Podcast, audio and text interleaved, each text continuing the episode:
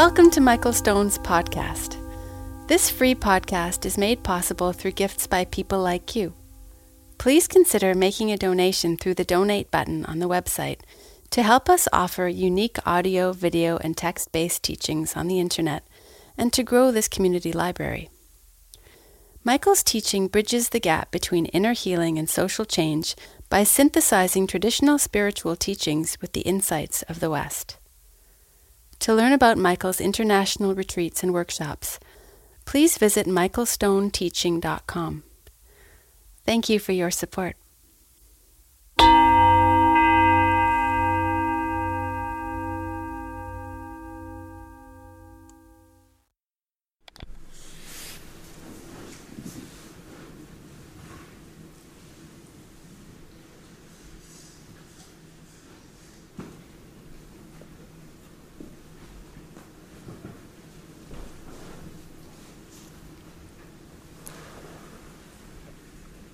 Good afternoon.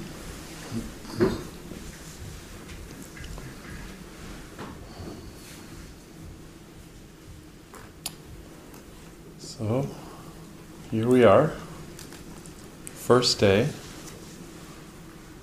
silent retreat, New Year's, 2000. They all just blend together, you know. Yeah. Does anybody else have a deja vu?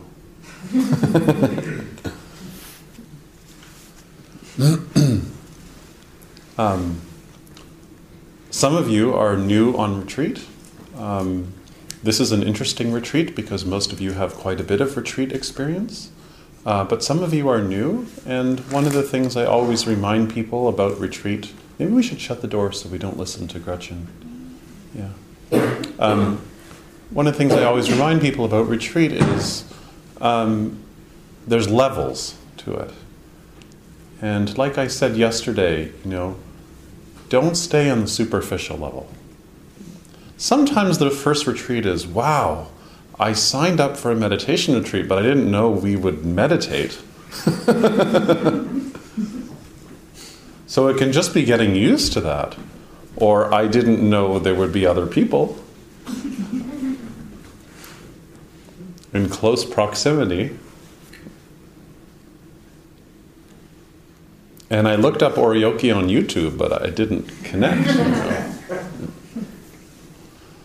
or maybe uh, last time you were at retreat, it was a life changing experience. And maybe it was dramatic. And maybe this time it's not. But uh, if you imagine Andrea teaching movement and being in the room downstairs, she could probably look at every one of us and in three seconds see a lot about who we are. If you teach yoga, you can put someone in downward dog, and in three seconds, you can probably see most of their practice. So, likewise, on retreat, uh, there are many layers to retreat, but it takes a long time to start to see those layers. And then you get to a, another level. I don't like using the term level, but you do get to another level and you say, wow, I had no idea there was this whole other landscape here. I always thought we were just eating out of bowls. I didn't know that that was meditation practice. I thought that was just trying to keep up with everybody.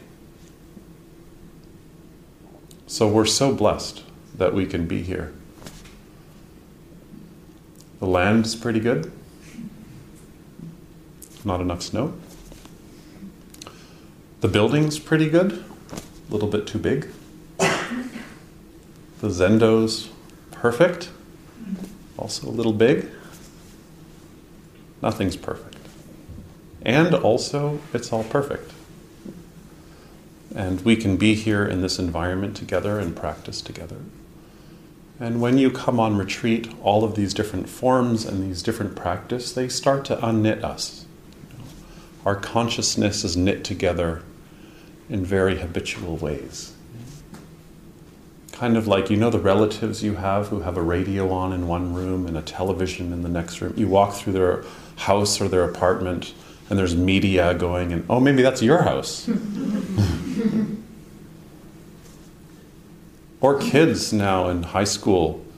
A lot of teachers complain about kids wearing earphones that are not even, their phone's not even on. They've got their airport on, but they keep their earphones on just to stay plugged in. Well, we're all like this, you know. We're, we're knitted together in these ways that this practice will slowly uh, start to undo. And sometimes on the first day of retreat, it's a little bit disorienting. But we need to be here because it's really hard to maintain a deep practice in our life because of uh, consumerism, because of the superficial all the time.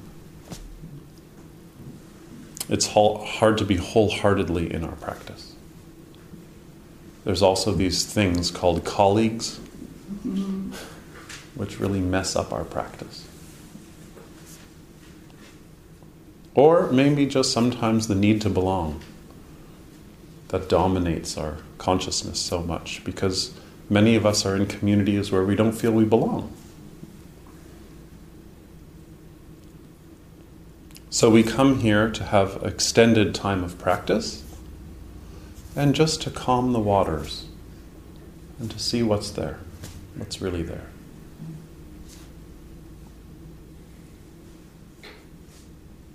So I encourage you when you're here to know what it's like to calm the waters and not to just stick one toe in, but just to let the practice go through your whole body, through your heart, to penetrate your mind. And usually, the Dharma talks on retreat, I choose a theme or a text and we, we study it. Um, last uh, summer in France and here in New York, we studied the ox herding pictures, which was really great, uh, fun. Rose gave a wonderful talk. Um, I decided this year not to follow a theme, and instead the theme will be how to practice on retreat. And I will keep the talks to nuts and bolts, uh, how to language, so that uh, all of us can drop a little deeper into. Um, ways of practicing on retreat, even though nobody can ever explain what practice is. I hope you've never tried. but what you can do is you can sort of map out ways of practicing in this environment. And so the first thing I want to mention is walking. When you walk around in this building, to be aware of how your foot meets the ground. This summer, we spent quite a bit of time talking about walking meditation and to explore this relationship between the foot meeting the ground and the ground meeting the foot. Normally, in our ocular perspective, we, and because of gravity, we feel that the foot lands on the ground and we walk on the earth. But uh, that's not how it is. So, from the perspective of practice, is in the same way that the foot is meeting the earth, the earth is coming to meet the foot. Exactly the same time. They happen together. And if it's not your heel landing strongly in the floor, you will start to feel this in the bones of your feet. So let your heel land softly on the floor and let the bones of your foot receive the floor. I noticed this this morning in moving through the space downstairs, how it all got quieter and quieter. The more we crossed the floor, the more sensitive we were to the space, to the way the body moves in the space. So your heel shouldn't take all of your weight, and you, and you want to spread your foot on the floor when you walk. So um, put up your hand if you're one of the people at the ends of the table who have to get up during oryoki. Yeah. So this is going to be your meditation practice during oryoki is when you get up to go pick up the food, to pay attention to your feet on the floor. To notice how you're walking. Sometimes we think, oh, my job is I have to go get the food, and the mind is already there. But if you pay attention to how the floor meets your foot when you go to get the food, the food will come to you. You'll just be paying attention to the walking, and next thing you know, the food will come to you and you'll be holding the pot. and you can ask yourself when I'm walking, am I creating a disturbance in my body when I'm walking? Or if you're holding a bowl of soup, which you will tonight, am I creating a disturbance in the soup when I'm walking? Or can I press peace into the floor and into the body and into the soup when I'm walking? And you do this in a way where you're interested, not in a way where you're, where you're berating yourself. Like, oh God, I'm getting up, everybody's watching me, I have to do the special walking. well, we are watching you, and you have to do the special walking. this is also true with the sensitivity of bowing. Uh, when you bow, you're bowing with your body. And it's really important uh, when two people are bowing that it syncs up. Because if two people are bowing, so, so let's say you pass the bowl, this is, this is true walking down the hall or wherever, but you put the bowl on the table, and when two people bow, it doesn't make sense if the bow isn't in sync. Nothing happens. So when you're bowing with someone else, the two of you should meet at the bottom of the bow. There's a moment of meeting there. So you put down the bowl of soup or whatever, and as you're bowing, they're bowing, and you want to sync it so that you both meet at the bottom of the bow. If you're walking down the hall and somebody's walking near you and you put your hands in gassho to bow, try and sync the bow so that you both meet at the bottom at the bottom of the bow. Otherwise, uh, you're missing each other, and we're always missing each other. So on retreat, we practice not missing each other. You know what that's like when you try to connect with someone and whew, they're not there? Well, we don't want to replicate that mm-hmm. here.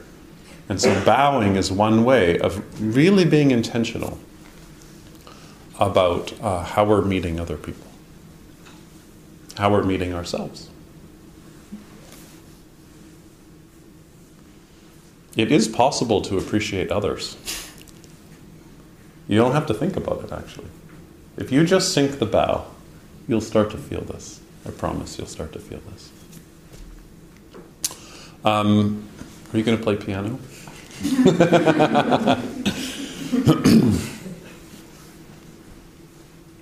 when you go in and out of your room, Please take really good care. Wow, that's strong ginger tea. Wow.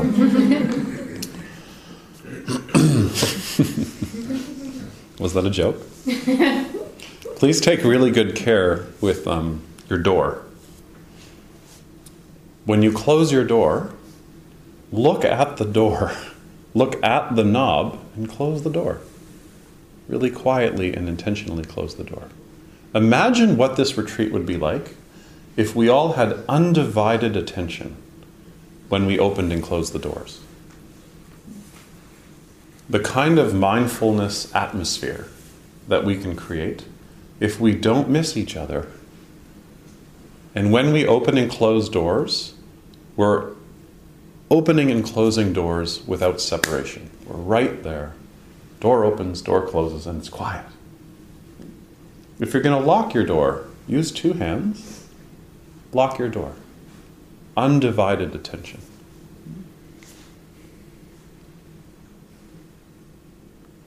When you pick up your eating bowls, it should be really quiet.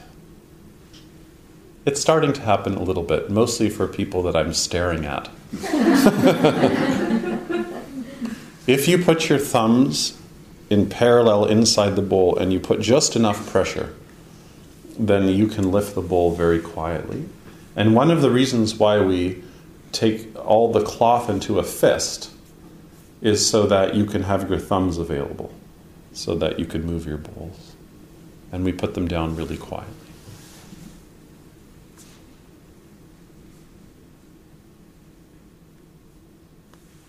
And that's what we do here. We notice where we've drifted off, we bow, and we come back again. Over and over and over again. So that we're in the totality of the experience that's happening right now. And we adjust ourselves accordingly. If you are the cleaning manager, who's the cleaning manager? Ian.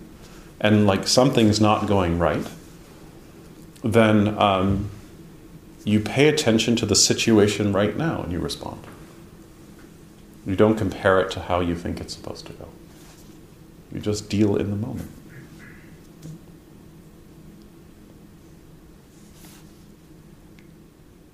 You don't say this is right or this is wrong. Do you know that mindset? Like right away, oh, this is right, oh, this is wrong.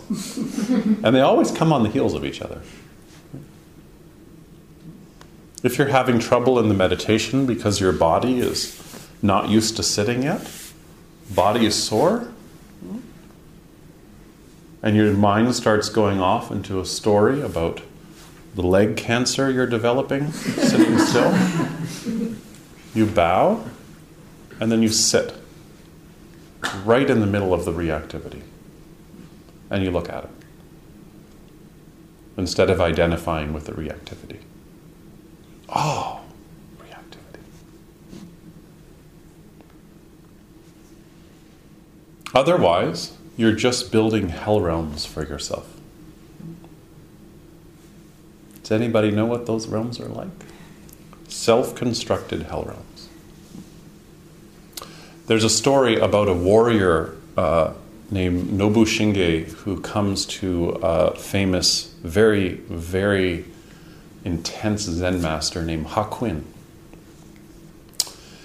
And uh, the warrior says to Hakuin, um, Can you explain to me uh, heaven and hell? And um, Hakuin says, Who are you? And the warrior says, uh, I'm a warrior. And Hakuin says, Not with that face. you have the face of a beggar, not a warrior. And the warrior's blood started boiling. And he reached for his sword.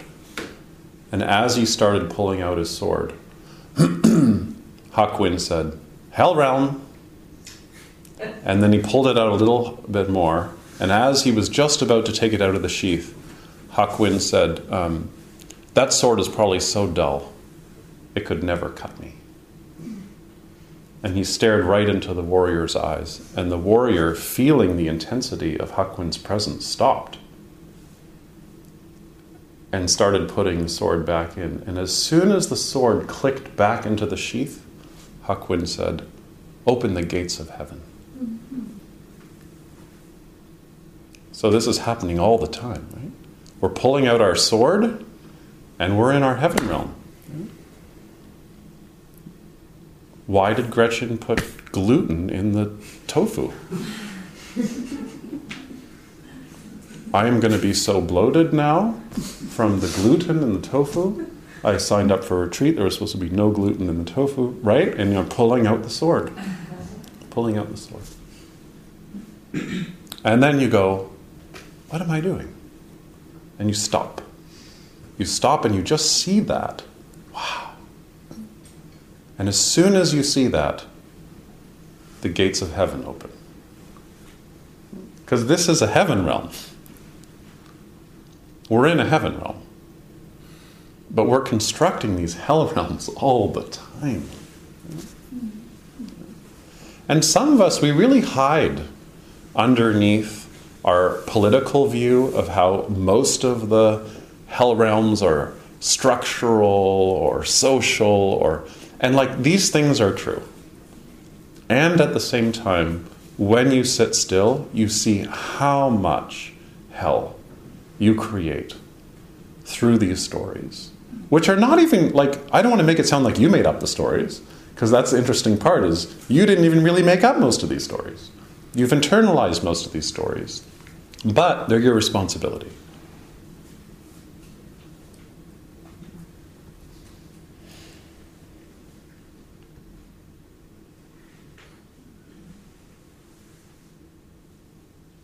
At a monastery that I visited in Japan, they had a sign over the door when you walk into the monastery that says, Look under your own feet.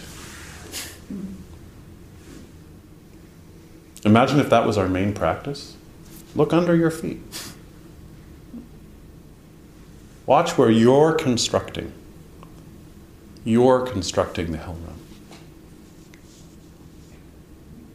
You know, these realms of heaven and hell, hell are really predominant in Judeo Christian uh, uh, models of thinking. And even though maybe some of us in here don't kind of identify as Judeo Christian, you are. we watch Hollywood films, we read novels, we, right? Like we're breathing in that culture all the time. It might not be the only culture you breathe in, but it's there, even in the, the way our language is constructed. And it's also really in the background of Western psychology. And most of us are very psychological. And one of the ways this comes out in practice is when problems show up on retreat. When problems show up on retreat, sometimes we have this fantasy. I'm going to say it's an unconscious fantasy of purity that we should be able to work out all our problems. and that if we work out our problems and work out the nitty gritty of our problems, then we'll be free. And we don't see that that's like an unconscious story that we tell. And so when problems show up, we think we need to get into the problems. But this practice is about unknitting egoic patterns undoing the deep patterns in our ego that we're constantly reinforcing by how we think and how we act and how we move. And one of those patterns is focusing on our problems. Focusing on our problems. Has anybody been doing that yet?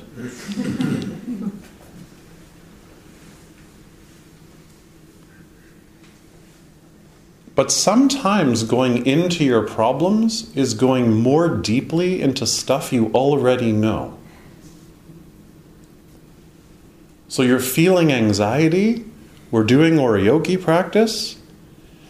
You find your breathing, and instead of starting to focus on all the problems of oryoki, because it'll be projected onto the oryoki, you feel the anxiety, the current of the anxiety moving in the body, and you stay with the oryoki and you wake up to the oryoki. You wake up to the bowl. You wake up to the rice. You use the bowl, you use the rice to be awake. And then anxiety is happening, but you're not superimposing on top of the anxiety your habitual ways of approaching the anxiety. And then something comes from the other side to maybe show you something about the anxiety that you couldn't have seen if you keep going after it in the same way. When you first start sitting, your mind is like one of those exploded diagrams. You know, like um, when, when I, I, had a motorcycle with this really amazing um, manual where every single part of the bike was was exploded into all the intricate pieces, you know. So it made it really easy to fix. So when you first come on retreat, your mind is like this, right? It's like first it's busy, and then you start to see, whoa, look at all the pieces. There's the part of me that really wants to be seen, and I'm not being seen. Don't they know who I am?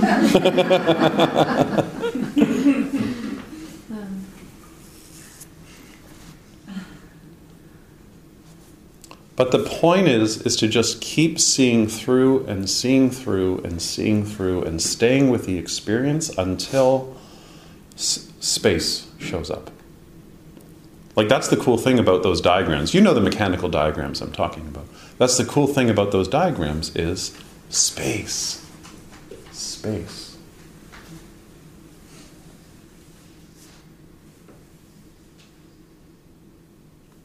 So I'll say it again, but wanting to fix your problems so they go away has behind it a fantasy of being pure. That's hard to notice. And so instead of wanting our problems to go away, we're just going to stay with the symptoms, breathing with what's right here until space arises, until space shows up. And this happens all the time in meditation practice. You're staying with your breath, staying with your breath, staying with your breath, and then space. It becomes spacious. Maybe some of you aren't there yet. You're still like, oh, I'm just trying to stay with my breath. And all of these rituals of practice, they can really heal us. Because we've convinced ourselves we're not Buddhas. We're bad people.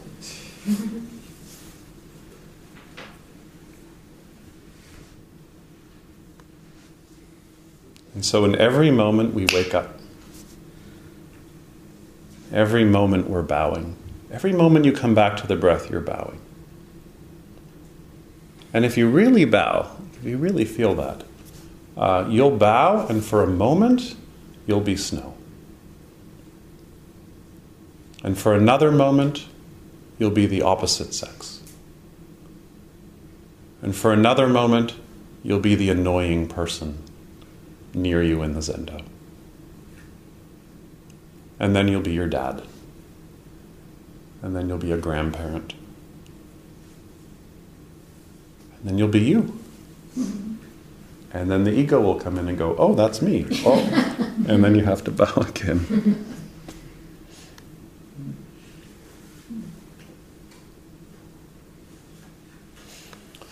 The Buddha said about meditation uh, someone who is concentrated will see things as they are.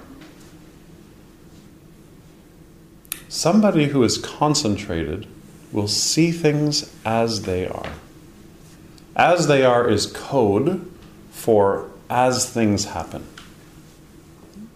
Somebody who is concentrated will see how things are happening. The English word concentration, I think, is not so great. Because when we think of concentration, we think of holding ourselves really still. In Pali, there's two words for concentration. Well, one of them in Sanskrit is shamatha, uh, but the other is um, samadhi. So this has to do with um, being steady or stabilized or calm. So the way we do this is we're sitting in the zendo, we're feeling our breathing, feeling our breathing.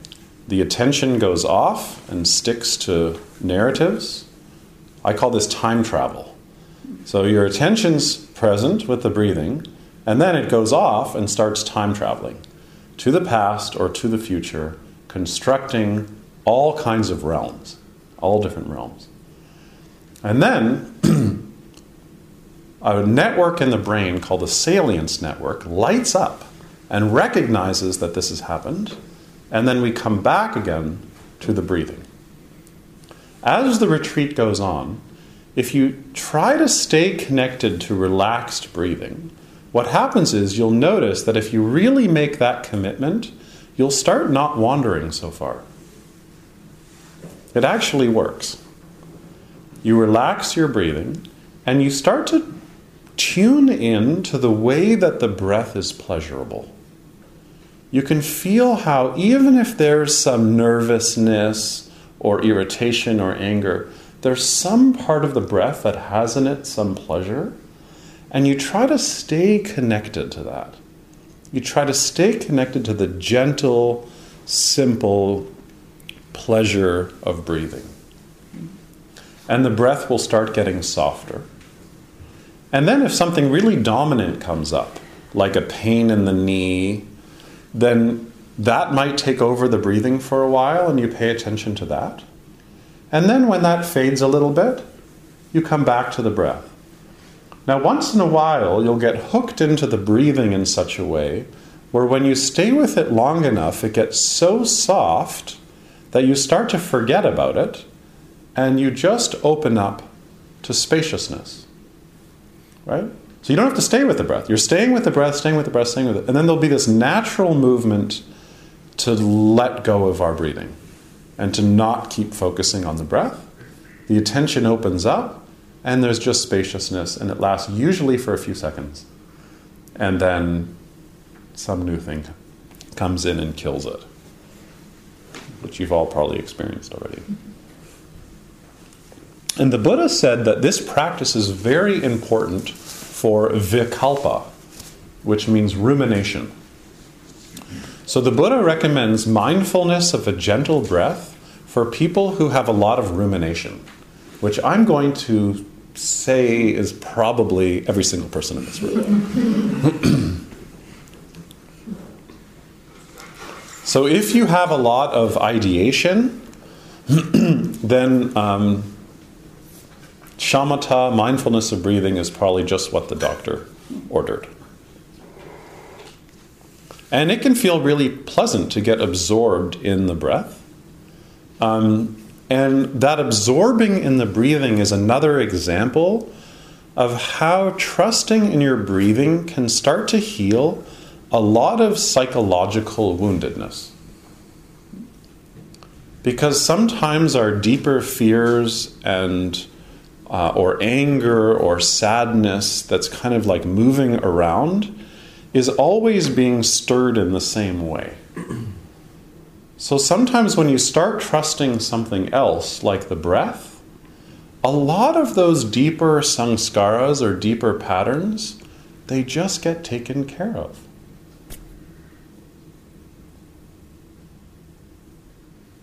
And this is called samadhi. Samadhi is when we're just absorbed in this moment. Right here. And there are many ways to translate samadhi. Sam uh, means with or to come together. Adi means one, but D also means to stand. So samadhi means to stand with or to stand right in the middle of something. Um, when the term samadhi goes to China and Japan, a lot of the the Sanskrit terms they didn't have corresponding words for, so they would borrow different characters in order to highlight the meaning of the word. So samadhi gets translated as densu, which actually just means fixity, which is again that way of thinking about concentration I don't like, which is you just fix on something, which is stressful. But the character is really interesting. So the character for, for samadhi, the first part of the character is a period, like a full stop. Literally, stop. Just a round circle, stop. And on top of it is a little roof.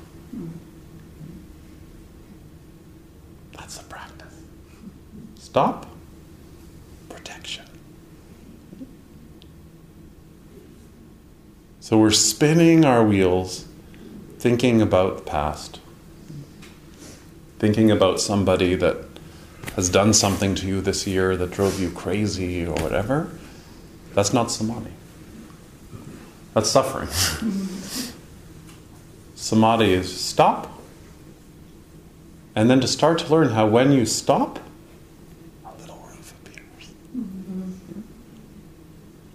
Stop. Protection.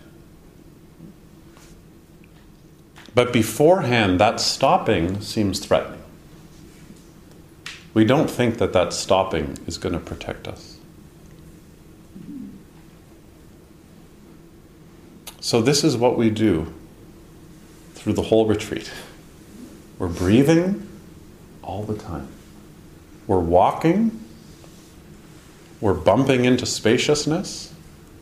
And we're doing this samadhi practice, which is right in the middle of whatever you're into, whatever you've convinced yourself of. You know, we hire this person to be us and get convinced that that's us. And right in the middle of our identification with that, stop. We stop right there. And when you stop, a roof appears, protects you. That's it. That's how trust develops in the practice. Because we've convinced ourselves, or we've been convinced, that if we stop the war, there'll be no protection.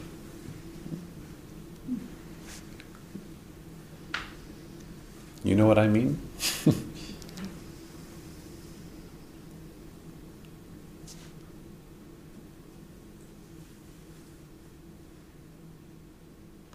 And then we can see how things are. If you want to see through a window, you have to clear clean it. You can't see through a dirty window.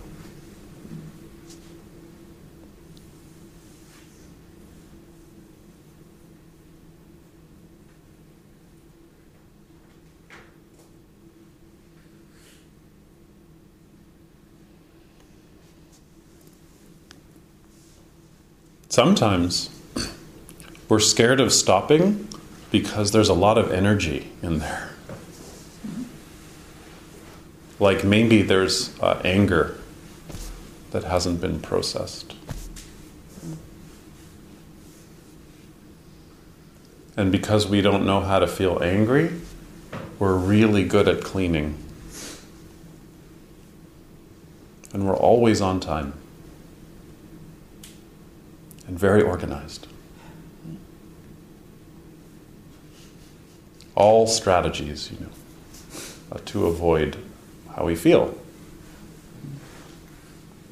So maybe you're sitting and, whoa, every time I stop, there's a lot of energy there. And that's okay, you're protected. Stop and feel what's there. But remember, we're doing it at a level that's pre verbal, not talking to ourselves about it so much. Because if you're always avoiding some of the deeper feelings you have in your memory, in your body, then you disempower yourself over time. Because you're always in the strategy of managing it all.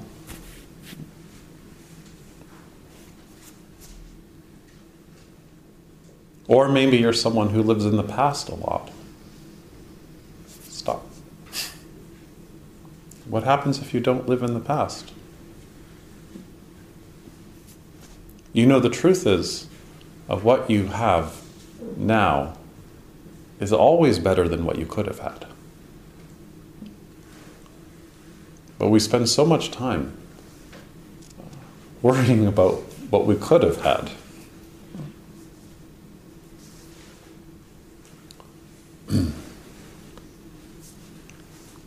so, let me start to wrap up by telling you another Zen story. A student comes to uh, Master Yunmen and says, I'm reaching for the light. Please help me. And Master Yunmen says, Give me the reaching. I'll tell you the story again. Student comes to Master Yunmen and says, I'm reaching for the light. Please help me. Do you know this feeling? You come on retreat, I'm reaching for the, like, I want to be peaceful. and Yunmen says, Give me the reaching. We have to get to know the reaching. That's what we work with. Don't worry about the peace. Get to know the moment where your heel strikes the floor really hard. Like, oh. Or get to know where you're sitting in the zendo and you're just craving. Craving, whatever. I don't know, what do you, whatever you crave, you're craving. You fill in the blanks. Was there any craving in the zendo today?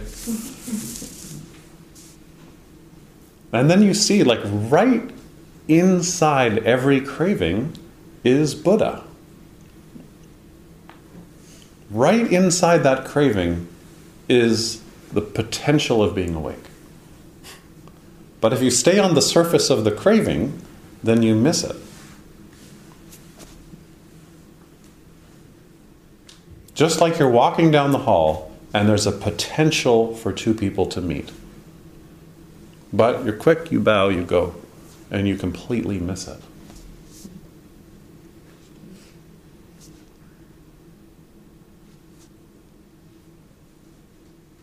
So we're here on retreat, interrupting our normal gaming and losing software. Mm-hmm. There's nothing to gain. Everybody hear that? Some of us want to gain a special experience, and you're the person who's not going to have a special experience. Or some of you are scared that if you actually let go of some of these things that you're obsessed with, that mm-hmm. um, you'll be a disaster, you'll be a mess. But then you've missed the teaching about trust, which is when you stop, protection. Wouldn't that be nice during the day? Like if you were walking and it was raining and you're just like, you stop and then this like little roof appears? That's kind of what it's like. You're sitting, you're in the zendo, it's a difficult sit, it's pouring rain through you. That doesn't have to be the only experience. I don't like the rain. You can also just stop. It's raining. And then the roof comes. There's protection.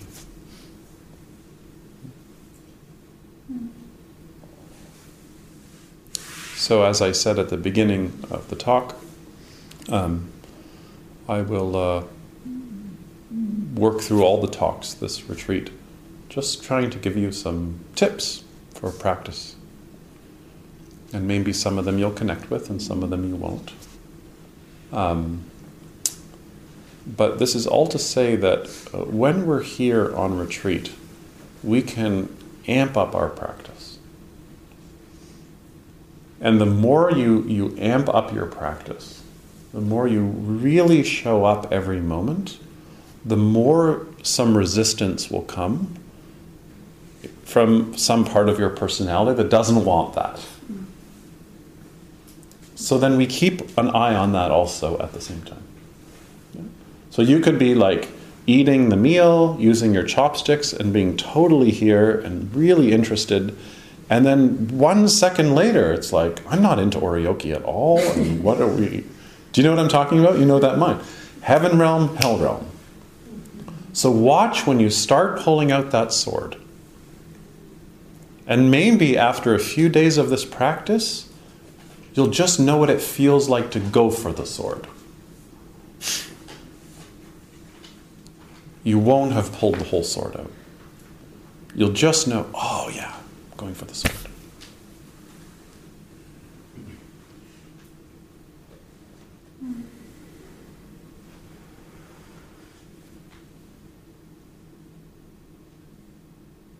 So just keep coming back to your breathing.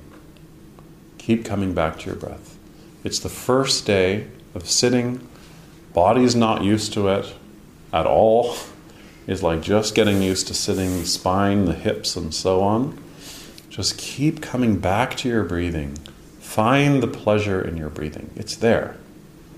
And when you do, and when some concentration starts to develop, protection will show up little roof will show up. Mm-hmm. It's impermanent, but it will show up. And you'll begin to start to trust something that's deeper than all your theories about reality. Thank you.